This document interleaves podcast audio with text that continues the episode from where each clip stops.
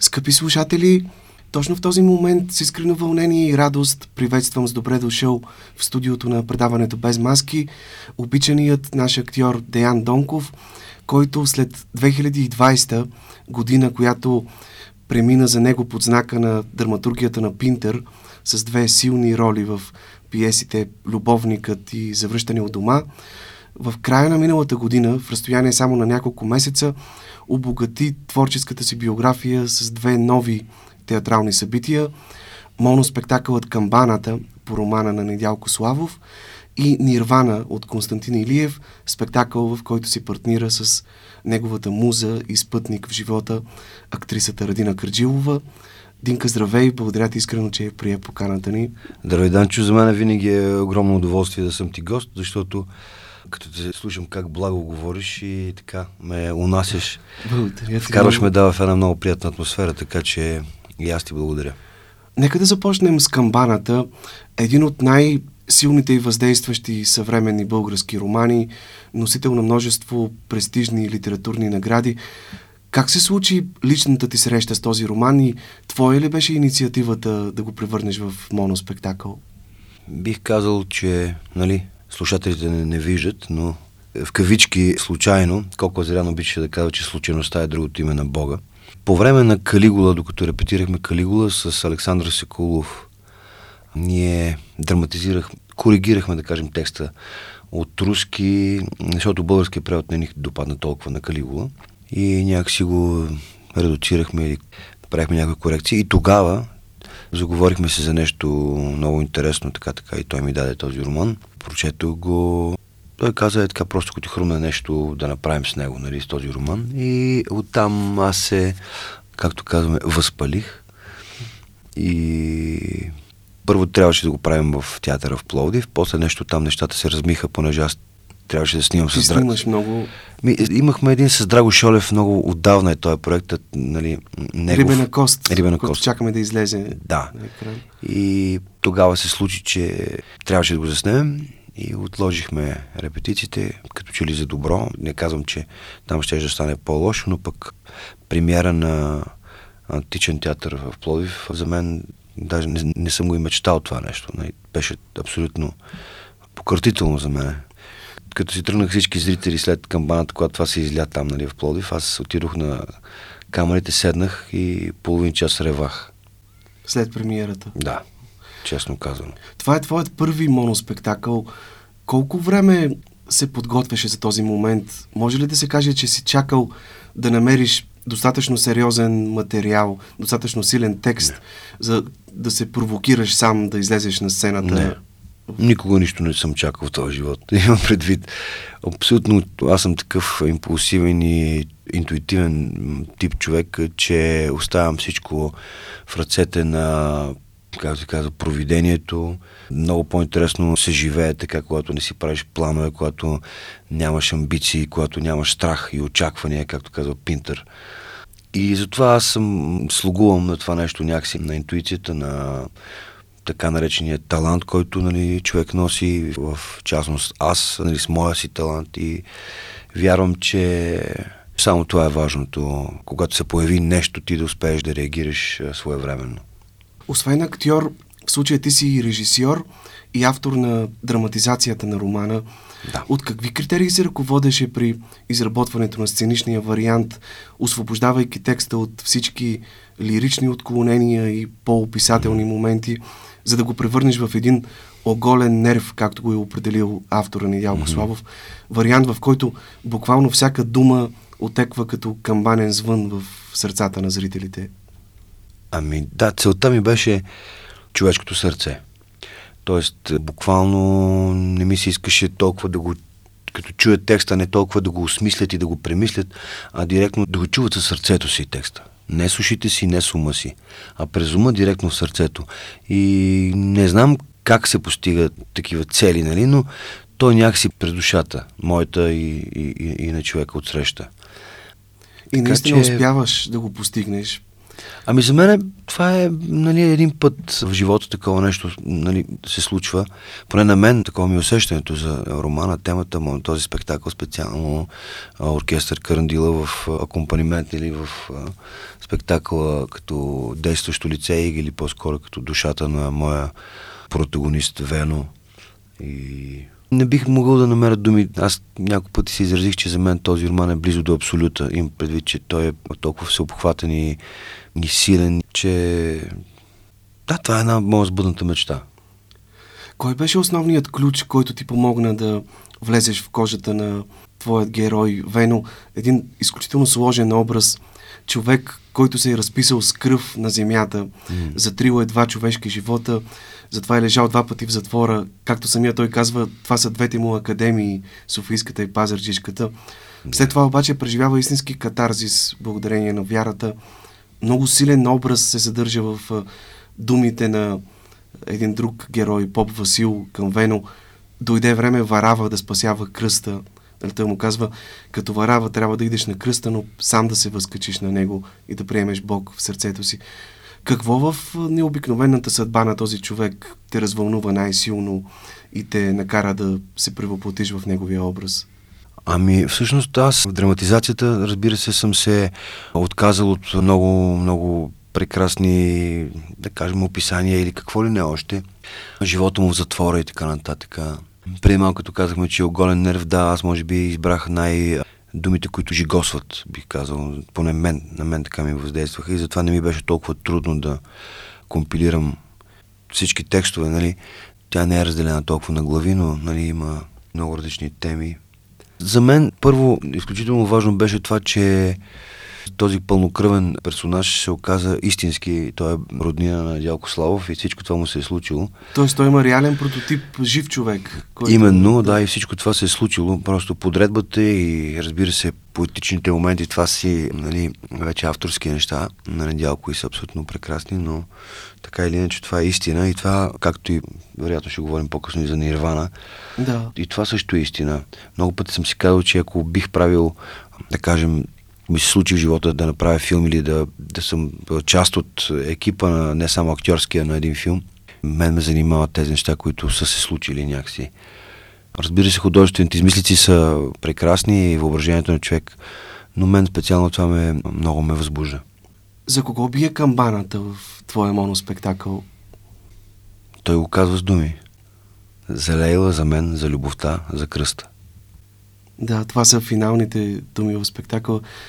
Дали обаче всички ние имаме сетивата да чуем този звън на камбаната? Не, не мисля. Мисля, че не сме виновни.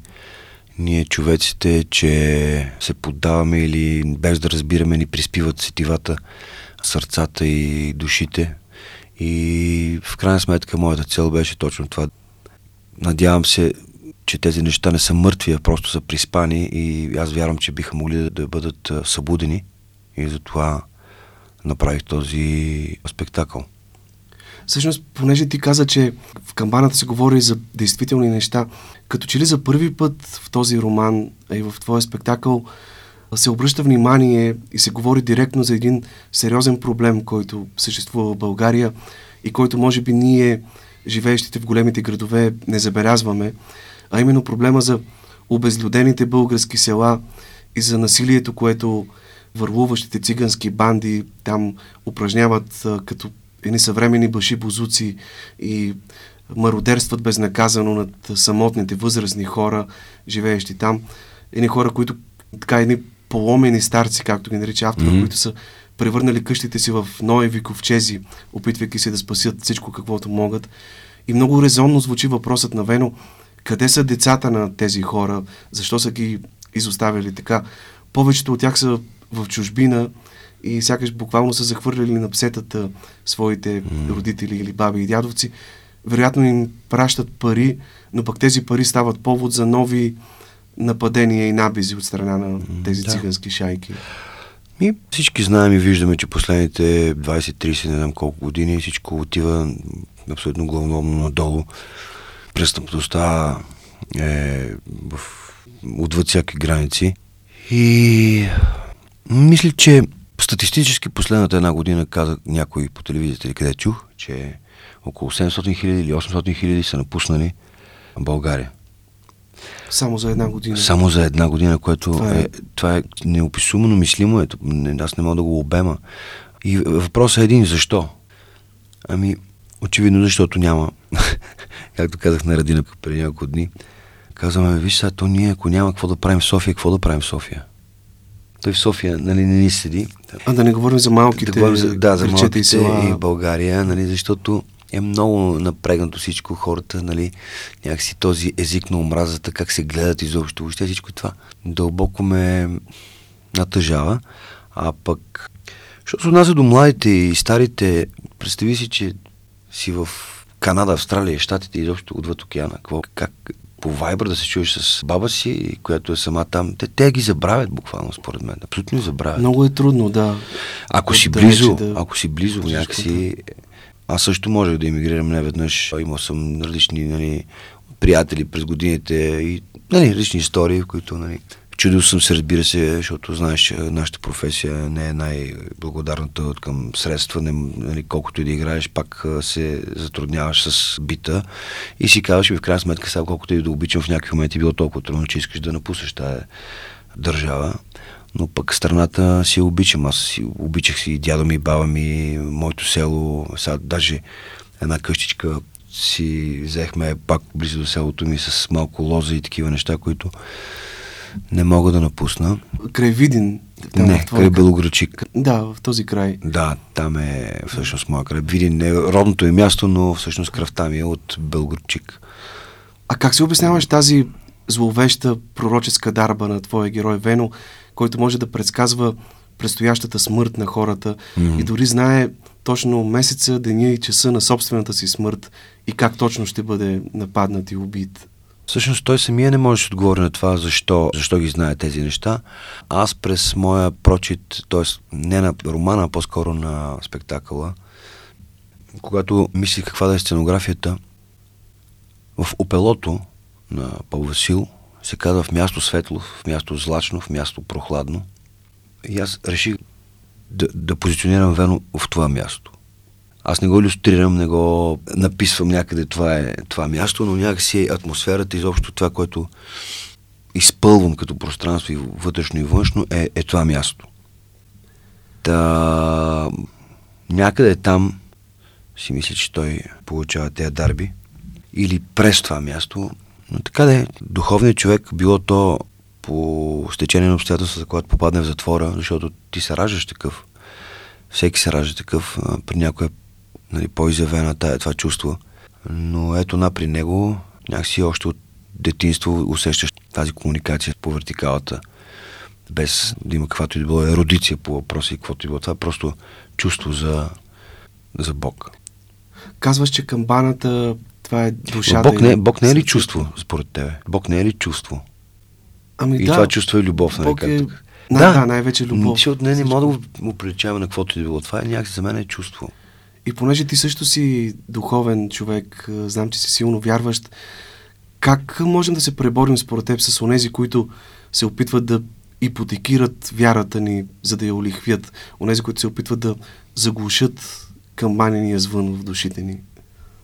Ами, аз не мисля, че трябва да се месим в живота на другите и да да съдим когото и било. Мисля, че в крайна сметка, когато някой си е пропилял живота да турмози хората за лихви, нали, знаем, че това е гряха, лихварството и така нататък, макар нали, света да се крепи на това.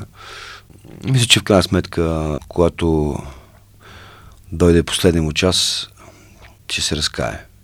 Всъщност, спомням си, че по повод спектакъла Братя Карамазови, един спектакъл, в който и ти играеш, когато беше тук при нас, режисерът Деян Пройковски припомни думите на един поет, според който разликата между съвършенната камбана и всички останали е в един полутон, който чуват само големите майстори.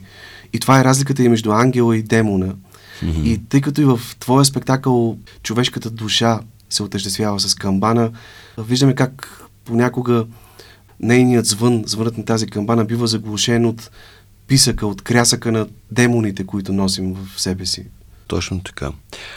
Този полутон е е острието на бръснача и е много важно да знаем, че всичко е много, много крехко и трябва, както казват, не знам, в някаква молитва или последно като скоро на кръщението на моя син Йоан, Светлана Янчева, е неговата кръстница и отец Николай нали, ми направи впечатление, когато повтори няколко пъти и да внимаваме във всичко, да внимаваме. В...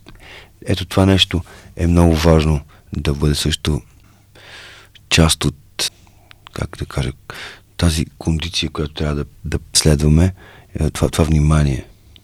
За мен винаги е било особено вълнуващо това, че ти като актьор, наред с а, безспорния талант и мощната актьорска природа, които притежаваш, винаги имаш едно любопитство, с което се стремиш да разгадаеш тайните на света, законите на духовното и физическото ни живеене, да си обясниш необяснимото, или иначе казано, да търсиш въпросите на смисъла, които по удивителен начин вплиташ в ролите си на сцената. В този смисъл, а колко често и ти самия си задаваш въпросите, които си задава и твоят герой Вено, къде е входът и изходът на живота, или къде е входът и изходът на смъртта, mm. и ако този вход е един и същ, как се разминават те, живота и смъртта. Въобще въпросите, проклетите въпроси, както ги нарича Маргарита Младенова на mm-hmm. нашето живеене. Да.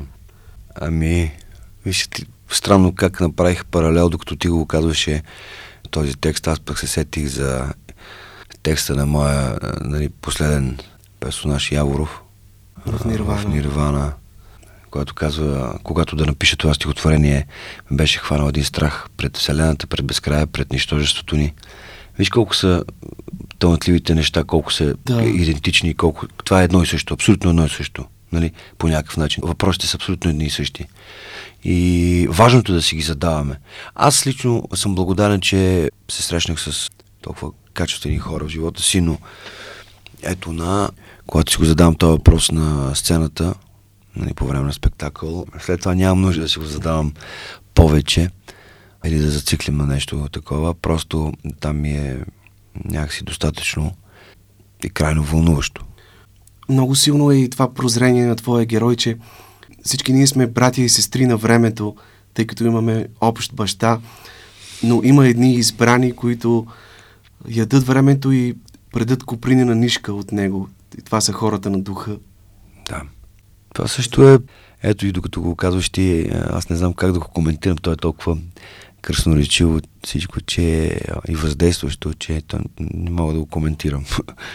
Софийската премиера на камбаната беше в зала 1 на НДК като част от фестивала Киномания, едно от специалните събития в рамките на този фестивал, да. тъй като спектакъл е изграден и с едни много интересни кинематографични средства.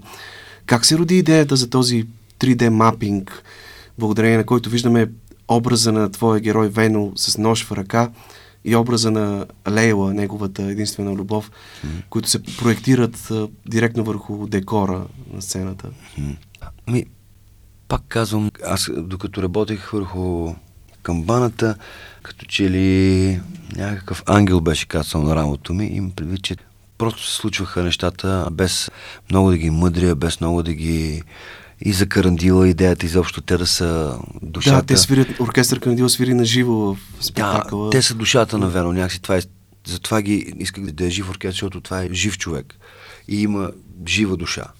А пък някак си, си представих, че декора трябва да е като че ли това, което изплува в съзнанието му, да виждаме това, което той вижда с вътрешния си взор, това, което той си спомня, това, което той... Да влезем в главата му, да видим какво той си представя, какво той мечтае, какво той си спомня изобщо всичко, което му се случва в кратуната. А как откри момичето, което играе ролята на Лейла, макар и участвайки единствено в клипа, който се проектира чрез мултимедията в спектакъла? Аз го гледах вчера, мисля, че може би трябва да го премонтираме малко нещо. Не знам, трябва да го прегледам пак. Ами съвсем случайно. Оглеждах се тук, е така, първо си мислиш, че някаква снимка трябва да се появи, да, нали, от това, че той си я спомня, докато говори за нея, нали, да я видим. Пък после реших, че по-добре да е с цяло парче на карандил и да е мощно, силно въздействието, защото, нали, все пак това е тя, единствената негова и, нали, И така разглеждах момичета по улиците, просто чак да срещна. И чак когато отидох в Сливен, на сцената маса в един ресторант, докато бяхме с Петя Диманова, видях един профил на едно момиче и майка му, което нали, на другата маса си говореха в профила. Аз казвам, а, Петя Лейла.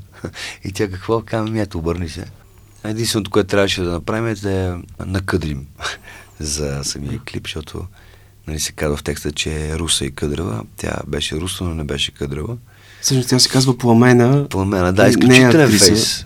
Много, много интересно лице, с лунички.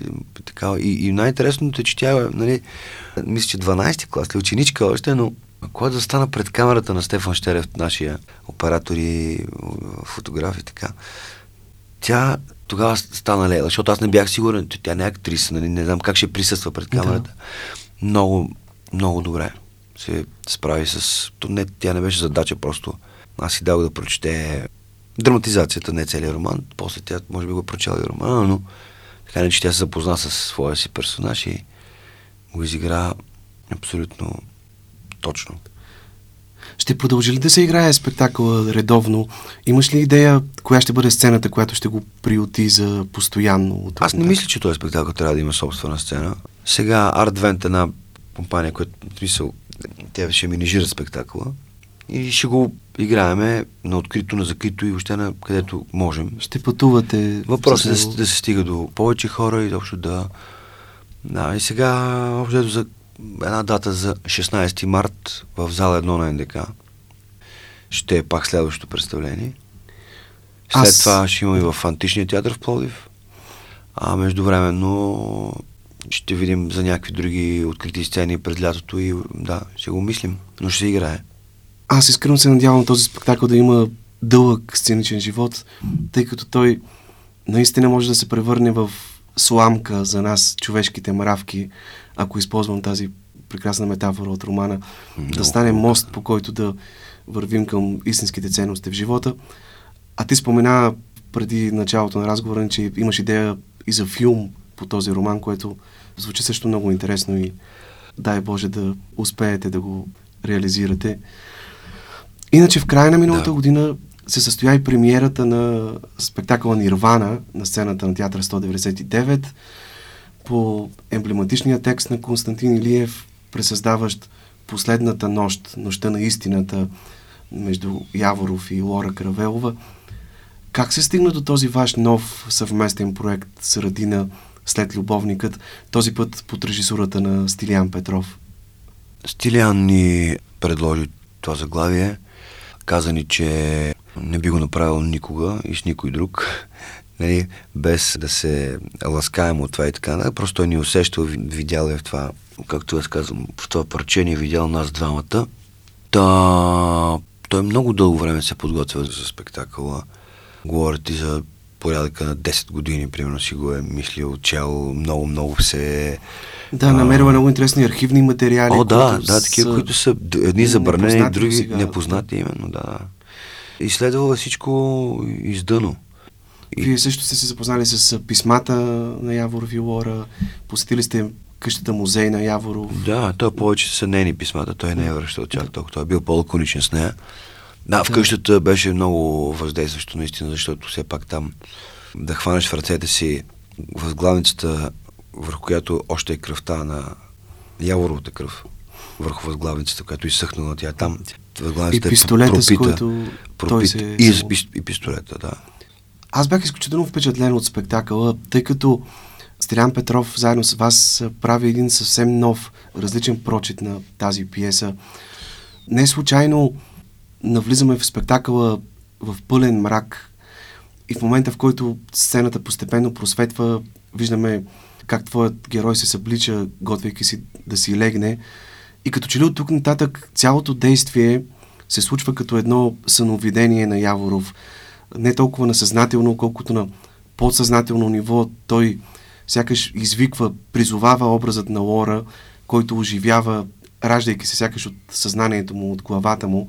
Mm-hmm. И целият техен разговор, като че ли се случва като част от една негова халюцинация, този разговор на него му е нужен вече след смъртта на Лора, за да може той да си направи една собствена равносметка, като един опит за проглеждане, да се изясни действителните причини за претърпяната трагедия. И не случайно диалогът в целия спектакъл звучи някак неестествено равен, някак а, неочаквано сдържан, без нерви, истерии или емоции. Mm-hmm. Сякаш ние чуваме ехото от диалога, приглушен от бълбукащите прохладни води, тези води, за които се говори в това прекрасно стихотворение Нирвана. Mm-hmm. Какви предизвикателства отправи към вас актьорите това изключително интересно режисьорско решение? Ами, самият той не търсеше нищо специално. Това беше много прекрасно. Аз много харесвам. Нали, той не искаше да се натрапва с нищо, нито на нас, нито на текста. Не търсихме нещо различно, просто от самоцел. Имам преди да правим нещо само защото то е различно. По-скоро нашата цел беше да сме максимално точни. Нито повече, нито по-малко. Да усетим наистина чистотата, истината за този текст, истината на този текст, истината на Яворов, неговата собствена истина, неговия вътрешен конфликт, който е много сериозен, той сам себе си в тази позиция изобщо, докъде се е докарал, не понася, тя не се понася сама себе си.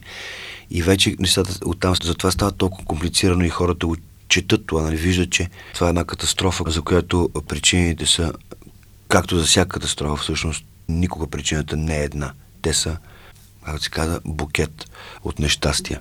Те обаче тук те виждаме в различна светлина от обикновено.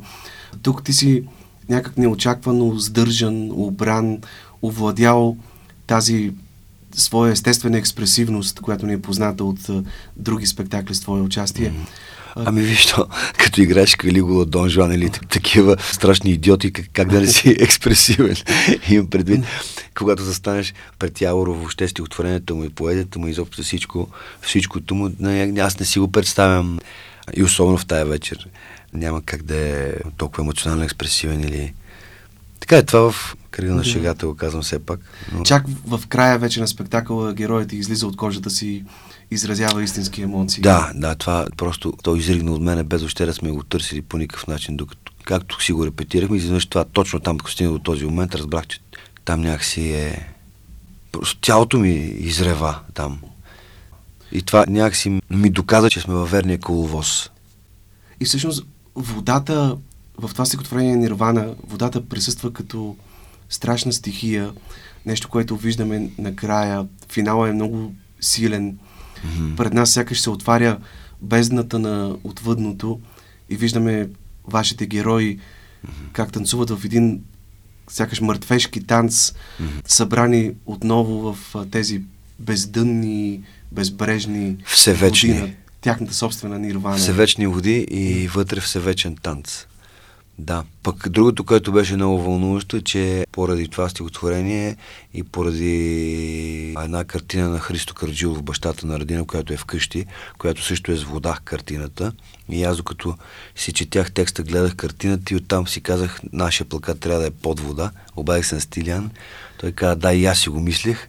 Това нещо, нали, да снимаме под вода и отидохме в басейн оказаха се едни мои приятели, които абсолютно случайно бяха свободни на другия ден след хрумката изобщо всичко стана също много лесно. Така де, заснемането на, на тая подводна фотосесия не беше никак лесно, защото Радина не може да плува, притеснява се от, от това да се гмурка и така нататък. Всъщност спомням си, че преди няколко години Радина игра ролята на Мила в спектакъл в полите на Витуша на Красимир Спасов. Мила, която чийто пък реален прототип е Мина Тодорова. Сега тук я виждаме в ролята на Лора в Нирвана. Едно интересно завръщане към така, спектакли, свързани с живота на Яворов и на неговите музи. Mm-hmm. Ами, по-скоро извика я на интервю и я пита и не е за това. аз какво да кажа? Имам пред, тя е прекрасна актриса, наистина, не защото е нали, жената до мен и майката на... По-специално ли е, когато си партнираш с нея в така професионален план? Ами... Най-близкият ти човек. Ами да, не, то разбира се, че, как да кажа, специално, кое го прави специално? Ние сме двойка, разбира се, но да се абстрахираш от това, че това е твой човек и да подходиш към него с друг поглед, на нали, чисто професионално, даже е по-трудно, бих казал. Всеки, ако всеки си го представи, се опита да го представиш, ще разбере, че това е по-трудно, отколкото да играеш с непознат, нали, не до там познат човек или не близък човек. Макар, че така или иначе ние сме нашия по хора тук в как да кажа, играещите актьори, не говоря за телевизия, там те вече не са актьори. Дори да са, те там вече не са. А ти като мъж, съгласен ли си с тази мисъл в спектакъла, че докато един мъж може едновременно да обича две или повече жени, то жената винаги обича истински само един единствен мъж? О, това е тема, която е много, много, много сложна. Като тръгнеш от това течение скандинавското от Бергман през Стримберг и Ларс фон Триер и темата за мъжа и жената и тези неща там. Просто, например, ви се сетих за тези неща, за тази линия, да. която госпожица Юлия, която съм играл, нали, така, това, това ми ви излезе. И какви неща пише Стримберг за жената, те са просто пократителни. Аз обичам да упростявам за себе си нещата. Ние сме Божия чеда, ние сме взаимно допълващи се, ние сме абсолютно едно цяло, когато сме заедно. Иначе сме, как да кажа, непълни, щупени или повредени. Тоест, ако не сме мъжа до жената и жената до мъжа и това цяло, тогава ставаме някакси божествени и естествено ето сега като гледам бебето и децата, този плод от мъжа и жената, това е, това е безсмъртие, това е Бога, това е божествено, това е истината. И оттам, как да кажа, това е строго персонално вече, това са за мен някакви глупости и такива по-дребни неща. Имам предвид кой, колко жени може да бъде. Еми е на един китайски император имал 888 деца. Той ги е събрал на един площад. Колко жени? Единствено това, един път се заядох с една моя бивша приятелка. Казах, знаеш ли с какво съм по-съвършен от тебе? Аз като мъж, защото тя много искаше да е така, много мъжки искаше нещо, да се под... Да... Казвам, бъди си жена, ти си създана като жена. Но ако трябва да се заяждам с тебе, казвам, аз мога да имам 888 деца, мои, а ти не можеш да имаш 800 деца твои. Нали, някакси тогава ми хрумна това, че всъщност един мъж наистина може да има 888 деца и повече, но една жена не може да роди толкова. Да, а и да си има харем, спрямо харемите, казва, да. харемите и тези неща, да, мога да кажа един виц. Нали? Един султан или там дубайски принц и какъвто и да било. Един ден отишъл при Харема и казал Харем, здравей, с прискърбие трябва да ти съобщя, че се влюбих в друг Харем. да. Добре, така че са по-скоро с нали, такива, нали, далечни са, аз не мога да си представя, нали, че си имам 700 жени. Изобщо не сме възпитани, изобщо нашата религия не е такава. Когато говорим за любовта обаче, конкретно този спектакъл, много силен е този образ за лъва и антилопата, вплетени в обща прегръдка. О, да. Прегръдка, която сякаш слива в едно обичта и смъртта. Понякога любовта наистина може Уст, да води Виж колко хубаво. Устата, устата, им, устата им впити, извинявай, ще прекъсна. Да. Устата им впити една в друга, като в човешка целувка. А се оказва, че Любов те, и те се изяждат. Да, да, да. Но, то, но то, това е, то е така. Аз не бих казал, че любовта е дума, с която човек трябва да свързва с едно безбрежно щастие и само да. рози и... Цветя и рози, и цветя да. рози, нали, като в чалга клиповете, една такава а, и това... наивна, глупава идилия. Така. Идилия и дум, да, да. Това е абсолютно грешно. Любовта е свързана с много болка, с много перипетии, с много борба и това е красивото а и това е едновременно да купнееш, да обичаш и същото време да жадуваш да си блажен, т.е. едновременно да си знойно жаден и да искаш покой. Така разкъсваш се между тези неистови купнежи. Една особена нирвана, която изживяват, така ли искат поне да изживеят тези герои. Тъй като спектакъл се казва Нирвана, ти имал ли си мигове на сцената, когато си достигал до състояние аналогично на истинската нирвана и могат ли да се опишат с думи тези изживявания? О, разбира се, това са, за това си струва да упражняваш тази професия, изобщо, може би, която и да е професия, която я обичаш, стигаш до този момент. Разбира се, през много, бих казал, мъчения, които сам си причиняваш или някой друг ти причинява. Но ето тези отлепяния, тези политания, когато душата почне да пърха около тебе, твоята собствена, когато я пуснеш да пърха или стигнеш до това състояние на абсолютно блаженство, каквото е нирвана. Наистина не може да се опише с думи, но ето, ето на може да се почувства. И да, дори последното представление, както ти казах, Радина имаше нещо като задух или не знам, може би своеобразна паника така или нещо такова. Тя има едно коле, което Фичо и даде неодавна.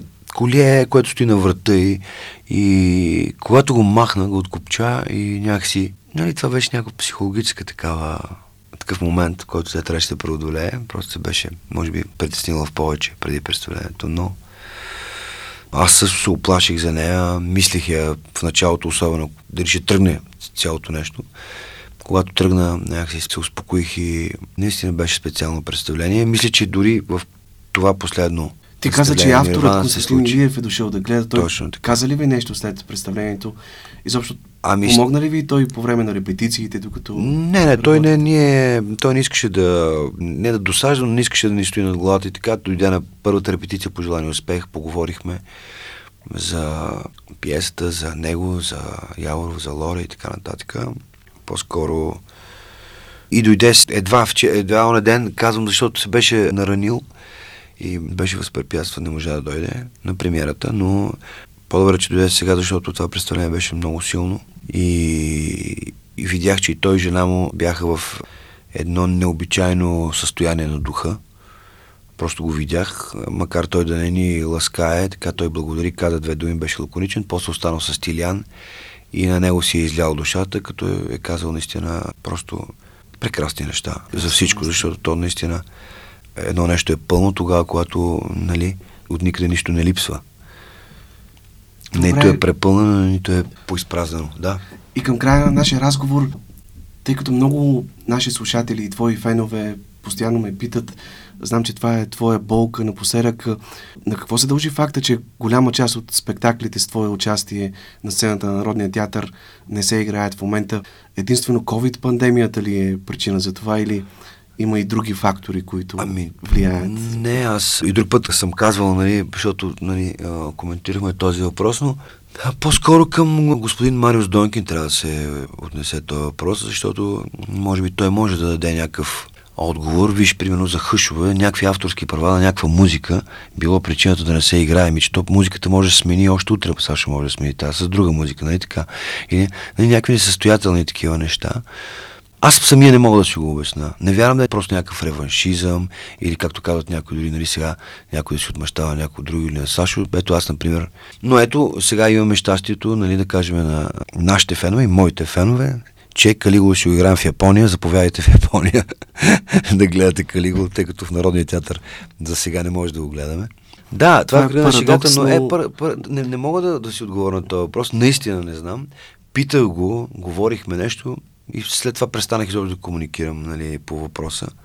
Наистина това беше нали, такъв много болезнен период, защото тези хора бяха живи и са още живи някои от тях нали, в мен и искаха да излизат. Да ги пускам да излизат, но... Аз искрено се надявам, че в близко бъдеще тези спектакли ще бъдат възстановени на сцената на Народния театър. И аз вярвам, че ще стане така. Предстоят много интересни събития, свързани с Диан Донков. Той пише хайко поезия и идеята е вместо книга. Това, а, да това е чиста появи... случайност, да. Имам предвид, че а... в някакви моменти ме удря нещо с чмата и нещо написвам кратко. Или му се смея, или така, но така или иначе. А... Дали предстои нещо такова. И тези твои кратки творби ще излязат в формата на котия, пълна с почтенски картички, като всяка една от тези картички ще съдържа едно mm. хайко от Ян Нонков. Освен това очакваме цели четири филма с негово участие. Филма Татко на Мари Росен и Димитрис Георгиев, дебютният филм на Тело Ушев, една много интересна антиутопия, която аз лично чакам с нетърпение. Споменатия филм Рибена кост на Драго Шолев и филма на Светли Овчаров Залог, в който той играе ролята на княз Фердинанд. Изключително интересни филми да, и събития. тук. Извинявай, не, не, не, няма проблем, че те прекъсвам. Да, трябва само да приключваме вече до една-две минути. А, да, тогава Исках, исках да, да кажа просто, че тук сега като влизахме в тази сграда, се загледах в този, мисля, че е дъб, който Фердинанд е посадил, засадил в ботаническата градина пред, пред да. тази сграда. И видях и се замислих, нали, понеже го играх Фердинанд, и замислих наистина този човек колко красиви неща е дал на България, колко красота някакси. А ние нищо от това. Нито пазим, нито съхраняваме, нито пък надстрояваме, за съжаление. А имаме ето пример прекрасен. Благодаря за Аз ти благодаря искрено. ти също си един прекрасен пример за много хора, които обичат театъра и искат да се занимават с него. Наш гост в днешното издание на Без маски беше актьорът Деян Донков.